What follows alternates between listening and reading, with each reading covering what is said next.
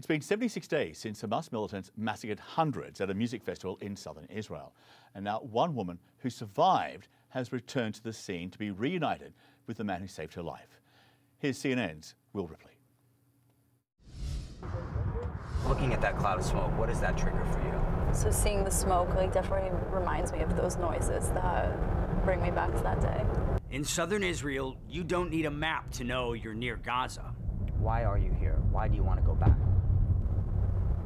Sorry. That loud boom, outgoing artillery near our car.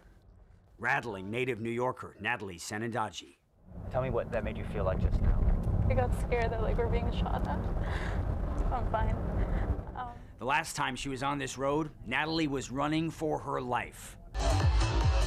Just after sunrise on Saturday, October 7th, rocket interceptions seen from the dance floor at the Nova Music Festival. Hamas militants killed more than 350 people, mostly young, mostly Jewish, mostly unarmed. I feel so lucky that that I made it out, that that I got out alive.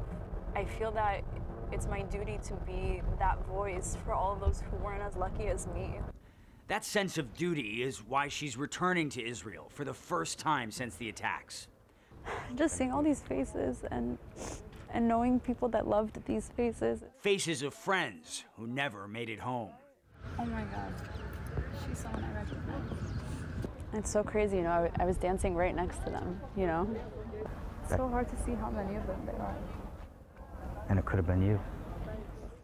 The music festival campsite, now a place where families come to grieve. Rockets in the sky, gunshots on the ground. All she could do was run. Many took cover in bathrooms, bomb shelters, ditches. Most of them ended up dead. Four hours of running, exhausted, dehydrated.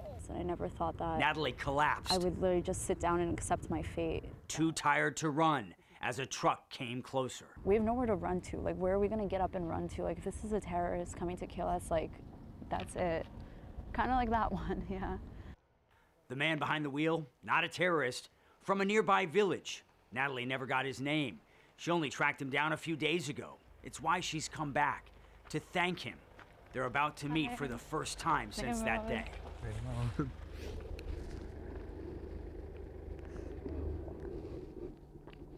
The man fighting back tears, Moshe Sati, an Israeli father of four who left home and drove directly into danger. Not once or twice, more than 10 trips to and from the music oh festival site.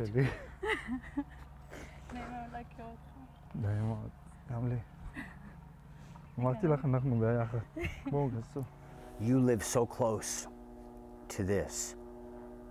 But were you prepared fully for what you saw on October 7th? Things like this, you can't forget. I'll never forget what I saw. It's very, very tough.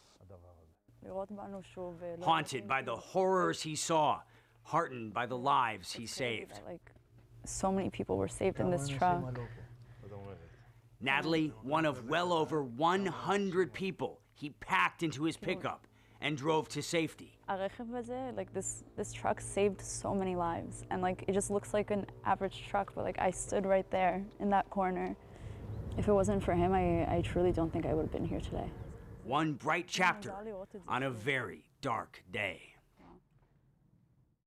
Natalie told us one reason she's sharing her story is she doesn't want people to forget that there is a human face to all of this. These young people who were killed on October 7th have been politicized, and Natalie herself has been the target of pretty intense online hate as a result of sharing her story. She wants people to remember that civilians on both sides are dying, and they have families, they have people who love them, and she says they need to be remembered.